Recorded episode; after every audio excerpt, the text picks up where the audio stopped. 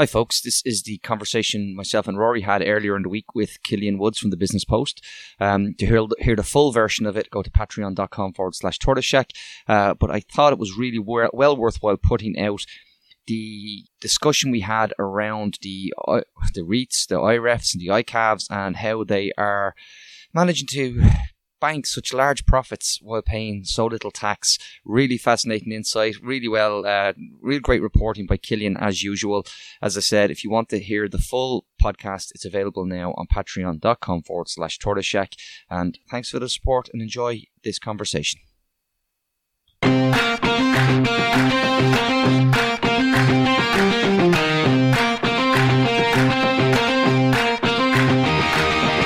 Welcome to Reboot Republic, the podcast that goes behind the headlines and looks at the big issues in this republic of inequality.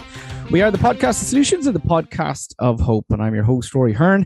Delighted today to be joined back in the pod by one of our favorite guests, Killian Woods, senior reporter with the uh, Sunday Business Post, and also by producer of Reboot Republic, Tony Groves um, to discuss today issues in relation to our favorite friends, the real estate investment trusts, otherwise known as vulture funds, otherwise known as vampire funds, and any other name that might scare them away. Um, and also to have a bit of a chat about landlords and what's going on there. Tony, how are you? I'm not too bad, Rory. You had a, you had a few days off and it was well earned. Um, but it's nice to see you back. And but in while you while you happen to drop off, we put out that podcast on sustainable farming with, and I have to talk. Uh, Patrick Bresnahan was very good. Got a little bit of attention from the environmentalists, and uh, I I hope it. I hope maybe some of the some of the digs maybe landed, Rory. You're an awful devil, Tony. Uh, no, I, I thought it was a great pod in terms of uh, what Paddy had to say. It was really interesting, really engaging, and I thought that um, you know it's no harm. You know, we need to challenge ourselves at times, and I think we need to um, you know be able to have this discussion and have this debate. And you know we'll come back to the course, you know listeners are well aware that climate change has been one of the big things that we've talked about and covered on this pod. Um, but I think it is an important point to to say that you know when we were talking to to Paddy on this, like he was making the point that in terms of our environmentalists reflecting on and developing alternatives around agriculture, I think it was a legitimate critique. And while some people pointed to, you know, yes, there are alternatives. Well, yes, there are some, and some policy been made, but it's not widespread within the environmental movement in terms of. And I, they, think, and it wasn't just at, at the environmentalists he was having, you know, making the point. He was making the point about the wider left as well, and politics and wider I, people interested. I, I, I, thought it was what was don't want to belabor the point. I just thought it was really interesting that people who were uh, pricked by it understand that they've put all this time and effort in and they see that, that they're trying to they're trying to break through and clearly they haven't broken through in enough enough ways and, and that's the truth we all have to understand that we have these messages we talk about solutions all the time lack of implementation is a huge issue and getting and breaking them through. So I do think, yeah, look, we'll come back to it. We'll cover it in more detail. Um, I just, uh, again, no harm in having that little bit of uh, little bit of pushback either, Rory. I think it's to be welcomed and, and yeah, actually and, absolutely embraced. we do we do welcome all the comments and you know it is great to see the discussion and engagement around the podcast. And I, I wish I wish they put their hands in their pockets and join us on Patreon, but that's just me. anyway, listen, Killian Woods, Killian, um, it's great to have you back in the pod. Great to be back, Rory. How are you keeping? I'm keeping well. I'm keeping well. Keeping really well. Good, good, good. That's great. Suitably sounded, sounded very Irish. evasive, didn't it? I'm grand. the leg is hanging off, but I'm grand. No, I know. Yeah, yeah I know. No, the legs, the legs are on, the arms are on, and I'm feeling grand. good, good, good. Listen, we're going to talk, which we have on many occasions, um, in relation to the investor funds and what they're at in Ireland, what they're doing. You wrote um on uh, the weekend there and highlighting around the whole issue of tax and the tax payment by real estate investment trusts. And, and listeners might be familiar that Ireland, of course, developed, and Michael Noonan from Fine Gael as, as Minister for Finance, developed a particular financial structure to favour the real estate investment trust back in 2012 and 2013 called the Real Estate Investment uh, Trust Tax Break, which was essentially about making it um, essentially highly profitable and lucrative for large scale global wealth funds and Irish funds to invest in property in Ireland that is buying land, um, investing in building. And of course, we've seen since then, over the last six to eight years, essentially real estate investment trusts in Dublin um, essentially taking over housing provision, uh, take buying massive amount of land, and now they're you know building thousands of build to rent units. They're making hundreds of millions in profit each year off the back of tenants. Irish landlords who are small time landlords pay between, depending on their own income, mm-hmm. uh, 20%, 40% tax. Um, what do real estate investment trusts, these large corporate landlords who now own in the region of between 15,000 to upwards of potentially 30,000 uh, units, how much tax are they paying? Well, you see, that's the thing. We when we start with separating maybe into what there's now, we there's a broad stroke word that we both of us use when talking about, about this in public is um, funds or investment funds. And yeah. what, what we know, and the listeners might know themselves as well, is that there's different categories. So the one I was writing the weekend, writing about the weekend, the category of investment funds are IRFs or Irish Real Estate Funds, and they're, another you know set setup created by um, by Noonan by the one of the finance finance acts in 2016 was Noonan was still yeah Noonan, yep. Michael Noonan was still then Minister of Finance then and then because so we've got the IRFs, then we've got the REITs, obviously, and another setup that was created by Michael Noonan after he met a bunch of um, lobbyists in Davos and came back with this great idea for REITs. And then, kind of in a way, some some of it is, is separate again as the ICAVs in, in a way, but that's another, another vehicle that's used. management vehicles. Yeah, like the, the, those are um, yeah. I actually didn't. It, but what's the Irish collective? Yeah, Irish collective asset. Collective asset management vehicles. Yeah, and they they're they're another. They're, I think there's another category as well. The Irish, particularly, what we're done to try and actually answer your question, Rory, in a roundabout way. They so we we were I was looking at the tax totals that they that they've been paying last few years, and uh, every June, Revenue publish a corporation tax returns um, document, which is not exactly the best place to be publishing the taxes by these IRFs or, that we're talking about here because they're not paying any corporation tax, but it's they're included in there to try and at least be transparent about what they are paying in, yeah. in some way. And we've seen that they pay a with they pay a withholding tax, which is when essentially dividends or profits are spread out, or any sort of payments um, are are paid out from the IRFs into their actual shareholders or, or units abroad. That this or the units, sorry, not necessarily even units abroad because there are exemptions into their units. They pay a withholding tax that's of 20, 20, 25% on exactly what the, of what's paid out. And that's where we see their tax being captured and how it's registered by revenue to, to get the answer is they have taxable events last in so taxable events in 2021 for 2020 the year 2020 they pay they had a taxable events about 600 and was exactly 600 and support the exact figure 621 million.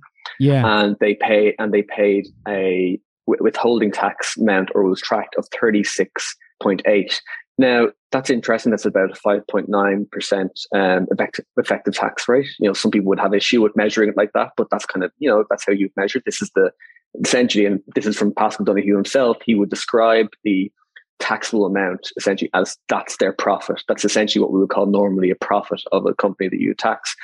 And that's the, and the withholding tax is essentially the tax they pay. Um, that's that's 5.9%. There's lots of exemptions for why that wouldn't come up to the actual rate it should be. It should be sometimes should be around 20%, but a lot of exemptions given out. What's most interesting about the amount paid there last year is how little they paid compared to as a relative amount of the taxable amount compared to 2020 for the 2019 year, when that and that was heralded as a huge success for the Irish government, especially the Department of Finance they said is Paschal Donohoe before the 2020 budget was going mad actually for, for the first time ever really really calling out investment funds for uh, what he called the excessive tax evasion. You know he, he, was very he was very very they said we were going to go after them we were going to make sure there was all closing all these loopholes and IRFs that allowed them to I think it was the word term was death load um, and and move money around essentially very cleverly to avoid these taxes. And they brought in a bunch of measures to stamp this out when they did that, the tax haul went up 171%. They heralded this as a great success. That was the year, that was the tax take for 2020 for 2019. Now, and that was you know up at 17% effective tax rate where they paid 30 65 million on 360 was 360 I've lost the number here now. Uh, 369 million. Yeah. So that was a huge, a huge tax take in comparison to other years. now it's fallen back down to five point nine percent. The question is why. And just to bring it back to the start, we were you were talking about the different types of funds and investment funds who who own property, um, build to rent, but also offices and other real mm-hmm. estate here. Um, do we know in terms of the IREFs how many or what sort of who would be under that classification in comparison to who might be a REIT? Yeah, so real estate investment yeah. trust is the real real estate investment trust um, really in the residential market. There's only one. It's, it's Irish REIT, which would be mm. known as the, the, the, biggest landlord in Ireland. There's other of some some commercial operators as well in that area. Then there, but in the IREFs, it's uh, separately is we look Kennedy Wilson is, is is one of the entities. They own Capital Dock and they own the Shelbourne Hotel. Um, they own um, the, the Grange Grange Castle development out near Stillorgan, another residential block. They own Clancy Quay, and those, yeah. so they've, they have a lot of residential assets and plan to really I, I significantly double. Now, and then Davy, sorry, Davy Fund, Davy Fund have uh, you use um, they're another entity that would use IREFs. Davy have a large fund. I'm pretty sure, and I could be corrected, and they can take it out if we have to. I think Matheson also uh, operate in, in, in the IREFs as well in, in the Irish market, but look, maybe yeah on behalf of some clients, possibly. Yeah, but, and then I think that's what Davy are doing as well. In that they are represent, they're doing on behalf of clients. Again, it's mm-hmm. it's a mm-hmm. clever way of hiding. I don't. I'm not trying to use that word as any no. No, but I mean, there's no like, clever way of hiding but, like, like it, it, nothing. No. It, we're not we're not making that implication. We're simply pointing out that that's how it how these these mm. companies operate. And you know, you'll you'll find out. I've I've traced one myself personally to an address in in uh, in Matheson and a, for, a forwarding address to Arthur Cox I don't know where the actual company lies yeah. after that. You know, but but to be very clear, that Kennedy Wilson now I, I think is either the second or third. I think the second largest private landlord in the country now, second or third, and and just after they expanded Clancy Quay, that's correct. Yeah, that would be yeah. correct. So we're talking about one of Ireland's largest private landlords, and then you're talking about these funds, the likes held by Davy, which have various global investors, Irish investors, who mm-hmm. are essentially funneling their money into residential property. So not just not actually offices in this case, it's actually purely residential. That is the purchase of land. It would be the build to rent apartment blocks. That's what we're talking about. Yeah, exactly. Yeah, and, and there's and as as you said at the start as well, some of these IRS would have huge, uh, and, and, most of their interest is in commercial at the moment, in, in commercial um, development. But you know, if you're to extract it out over a few years, residential. Sorry, it's, gonna, not residential. It's, it's real estate. It's Irish yeah, real estate. Yeah, funds, they're, the real, real estate funds. Commercial. And they have a lot. They have a lot. They have a lot in retail as well, um, yeah. and the, the second biggest portion would be um, with residential is what they would have, and residential will it's on track to, to catch up with commercial, um, which would be office blocks. And and the, and the important point here is this is all land, you know, which is the fundamental ingredient and requirement mm. for developing housing, and again from residential. So they are making. You said they made in 2020 essentially a profit of close to just over 600 million. Yes, that, that's my that, that's what it's been. Again, I'm trying to I try to use the, the words of other people. Maybe would uh, know know more about this, but you know, maybe Paschal Donohoe use his own words. There is that yes, he would he is deemed this is the best way to describe the taxable event of 600 million as a profit. That's essentially like what will become more commonly known as a profit. Yeah, yeah taxable events. Yeah, um, Sounds ta- like a party. Which is, you know, well, it's it's kind of like it's that's happened all over housing, hasn't it? Or even like you, these all this terminology been brought yeah. into like again, if we've talked about this before, we are like um, I think on Housing Shock when we were doing those episodes, like the, the, the adoption of the word unit, and I've tried to completely whittle that out of my reporting, yeah. try and get use the word home or house or apartment, yeah. not unit. Um, and again, like taxable events, like you know, just call it what it is. Like, this is the profit they make. I think they're. Can, can I can I make a really cheeky point off topic yes. and just say it was, it was it was very interesting to see SIPO saying you know and the, when they were looking into what was happening with Minister Robert Troy saying that uh, housing was seen as wasn't seen as a good um, and they didn't, you know, so they didn't have to worry about the declaration of, of, of it being over six and a half thousand euro that in, in line with his de- declarations. And yet we spent a decade, Rory, fight, pushing back, saying, "Please stop calling them units." You know, if uh, explain if, that that that aside, that it wasn't deemed as being a good, as in a product or yes. housing. House, uh, so for for the purposes of his declaration, uh, housing was not seen as a a good or service, even though uh, we, this is the same government that has spent literally a decade telling us the financialization is a good thing and people yeah. live in units. I yeah. just thought it was what you mean. It was hugely of- hugely contradictory, and I, I you know. I, you, anyway, speaking out of both sides of your mouths really is, yeah. is what is, is the accusation I'm making. Yeah. Anyway, course, sorry, Killian. the, the, point, the point, Killian, here is that if you're saying, you know, they have a taxable uh, event. Love it. Um, so they they've basically made off the rent that people are paying, be that shops, be that businesses, be that tenants, and then also sale of land, transfer of land, sale of property. That they make this six hundred million ish, and they only paid thirty odd million tax mm. on it, close to just around an effective tax rate of six percent.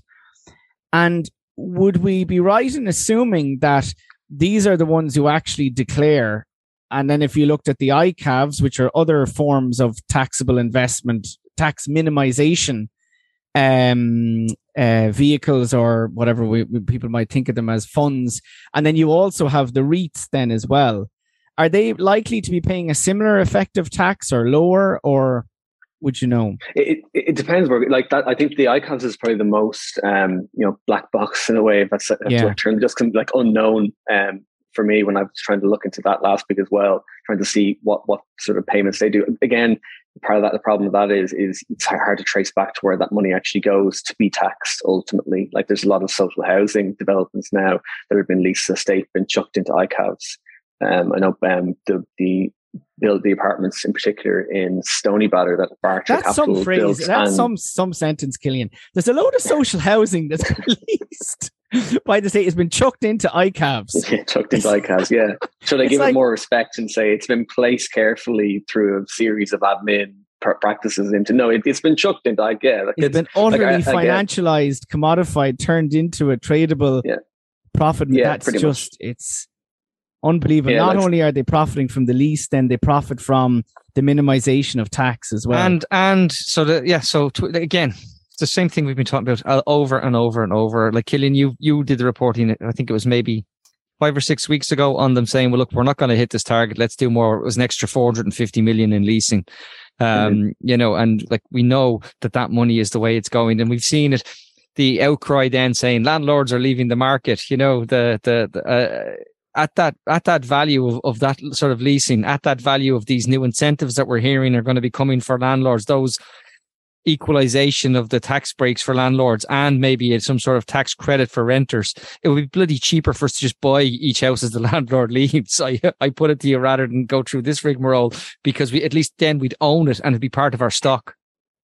Yeah, it just looks like there's a deep and going to maybe relating it to small landlords, you know, um, I don't come at this from any really tilt, but uh, or slant, but there, these sort of rates are being offered to institutional investors, and it's explained away in the fact that we don't want to create a double tax taxation situation that would scare them away. So if we invite foreign capital in and tax sales, will here, and it'll be taxes tax as well when it goes back to its own country. That created like a, a tricky situation where we will eventually drive away uh, international tax, uh, international funds and international money, but it, it leads to um, inequality in a way, and where the, the smaller landlords who can't necessarily have the, the ability to group together to benefit from the same see the same structures can't benefit the same tax tax measures. It's the same when you know it's it's, it's another part of housing policy that's incentivizing or completely favoring international capital coming into the market in a way that uh, again it's a bit of a tangent here, but similar way the immigrant immigrant investor program again is attracting in people to give away visas to give away fast track people into citizenship essentially through here, and a lot of people essentially from China and Russia, Russia availed of that, and Far, Far East as well. And that's incentivizing people to come in to use their spending power as all existing multi multimillionaires to distort prices in the property market, to drive it up, to use them as investments. You know, it's it's all this hell bent idea of bringing in international capital is what's skewing the housing market. And no one's saying that we don't need some international capital or a lot of international capital to develop out certain parts of the market. But I when am. the other ones are so inactive, when the other ones are so inactive, I am. We don't the other need them. Parts of the market are so inac- ina- inactive. How do you? That that's there's there's no way other parts of the market can compete with them in, the, in this sort of um, in this sort of yeah you were yeah we don't need them but like it's well we, I've made that point over and over that we don't yeah. we don't need them like the argument that you know, so we could not build housing if we did not have global investors. I, I my my head just you know buries itself in the nearest table. When we were a country in utter poverty, we built enough housing for the people who lived in this country. It is not about the lack of funding it is the lack of will. It is utterly the lack of will. And this idea that the state could not figure out ways through wealth funds, through various banks, through, and I don't mean wealth funds in investment but funds. Can I, I mean, is in creating our own, Rory, our own sovereign Rory, wealth I, want, I want to push but in. Of course, and, build the housing for the people. Hang on, hang and on. The other let's, point, let's, the other no, no, no, no, no, more, no, no, more. no, no, The other point is that they buy up all the bloody land. They've yeah. bought up all the land. But, and so but that's my point. Is it's, it's an unfair playing field. Yes, but here's yeah. the, here's the thing: we just spent the whole weekend listening to the Tánaiste to say, "You know what? We need another go at this. Give us another, give us another time." Uh, like, did you did you pay much attention to that, Rory? Where he turned around and said, "This is I, I put I put up the thread 2017." Uh, when he became Taoiseach at the time, he said, uh, "We're proud of our record in housing. Um, 2018 ho- homelessness is level of no- homelessness is normal. 2019, uh, I'm proud that we care for uh, families that are that are struggling in this country. 2022, he says, we may, you know, we we've breached a social contract." I find it staggering. I know you, I saw you comment on it, Rory, on, on social media, but I find it staggering that we're supposed to just ne- neglect that and they want four more years to, to, to do I know. I think he's very genuine there, Tony. I think he's, you know, saying like, you know, he made a mistake that. Uh, no, he didn't. He said, he, he said, what they're doing is working. The social contract, they, they've destroyed the social contract. They take responsibility. They're putting their hands up. They say the policies they did was wrong and they're going to try something different. That's not what he said. What he said was, there's a housing crisis. Oh, it's so crap now. I better start talking about it and give us another go. Course, he didn't say give us another go to do something different. it's give us a go to keep implementing the same policies and by acknowledging it, which he, he also agreed, as he said, it was a housing emergency five years ago, did nothing change nothing. Um, that unless the policies radically change, uh, can, can, nothing would change. But, the, Rory, what yeah. you said there was interesting. I think that, as you said, I, I kind of came to the same conclusion when I heard they give give me another go, and I thought it was quite a casual way of of maybe saying not really saying much. Um, it was actually quite insulting, I think, to to give that sort of answer when it's really not an answer. Giving it a go, I interpreted that to be you know, not giving it a go to change anything. The, the problem is, given go, I think would involve um, more more of the same and they are absolutely wedded to this idea that you know providing housing further up the chain will cause will, will limit this will limit displacement and attract the higher wealth individual into that into that yeah. area when i think and i can i get absolutely destroyed for this but i just don't see how once that sort of part of the market is is, is sorted the whole market will dry up because why would you go into an area of the market that can't pay for your stock. And that's what will lead to complete dry up. And any any pickup in commencements we're seeing now, any commence, any pickup in activity we're seeing now is pretty much the upper end of the market being sorted. And then it's going to fall off a cliff because people won't be able to afford it. And it's and house builders will just grind to a halt. They're, they're all, that's that, that's why that's why Glenveagh are so hard pushing for a plan to, to for the gardens because they, they see we are literally running out of customers. We need and now years later, I, I wouldn't be so kind to Glenveagh uh, no, well, I, I are very they, much. I don't know if it'll work, but I think that's genuinely they are they are see as they, they see that we can we are running out of customers, and they are running out of. Customers. Oh, in terms of running out of customers, yes, because they push yeah. prices so high, and we know the origins of Glen Glenveagh come from investment funds, and also Glenveagh mm. is a publicly uh, comp- publicly quoted company that returns profits to shareholders with its CEO on very significant uh, salary, and you know they are about maximizing profits from uh, development. And, and I think that, but you're right in terms of they do see that house prices now have reached so high that in terms of new builds, there are very few people who can actually afford. And increasingly with the issue of mortgages, um, interest rates rising, with cost of living, people are even more squeezed and even less likely to be able to afford new units, which means you're right. That's probably why Glenveagh is panicking, but also institutional investors um, are also like they're going to have to say at some point there's a limit here to how much you know we will continue to purchase. And i would say that's what glenveagh are at as well because they sold to institutional investors.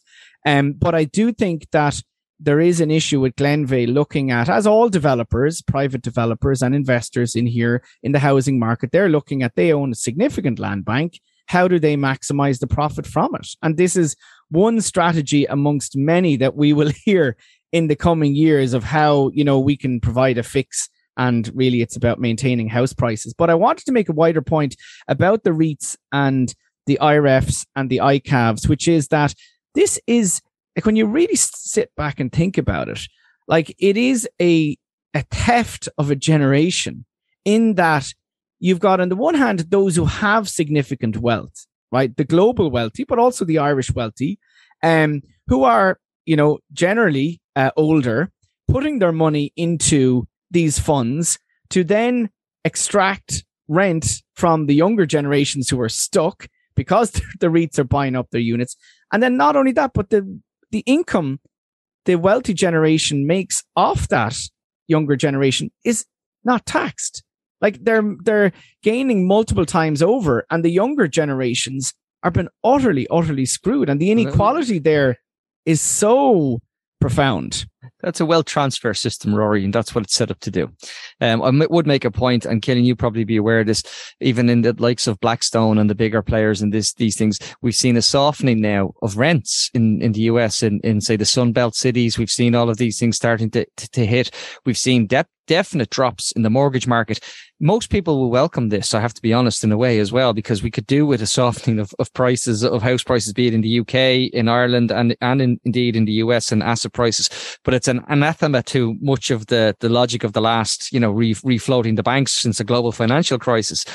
The issue is, while that was happening since February, March, um, rents continue to rise in, in, in most places and we're still struggling with that as as uh, as as the global economy is you know dealing with the inflation crisis which the central banks are all just using the one lever available to them pulling it and saying let's add to the interest rate hikes uh, uh which is a which is a, you know I think it was the Bank of America came out came out and said the quiet part out loud. We need to drive unemployment up. We need to get it from about 4.8 up to about a steady 6.5, and that'll help us similar similar things happening right now in the UK, and I don't believe the ECB is any different, except for its what what uh, Constantin Gurdgiev called the creative accounting and how they're trying to keep uh, Italy afloat while doing that as well. Killian, I wonder should we be, be looking at those investment funds now and saying are are there are they going to start to retrench because there's definitely a couple of other things that are standing out to everybody large tech firms in Dublin stopping their hmm. uh, announcing that they're stopping their expansions, they're subletting commercial units, and we're seeing a, a softening of of the the recruitment of uh, people from overseas as well into Dublin.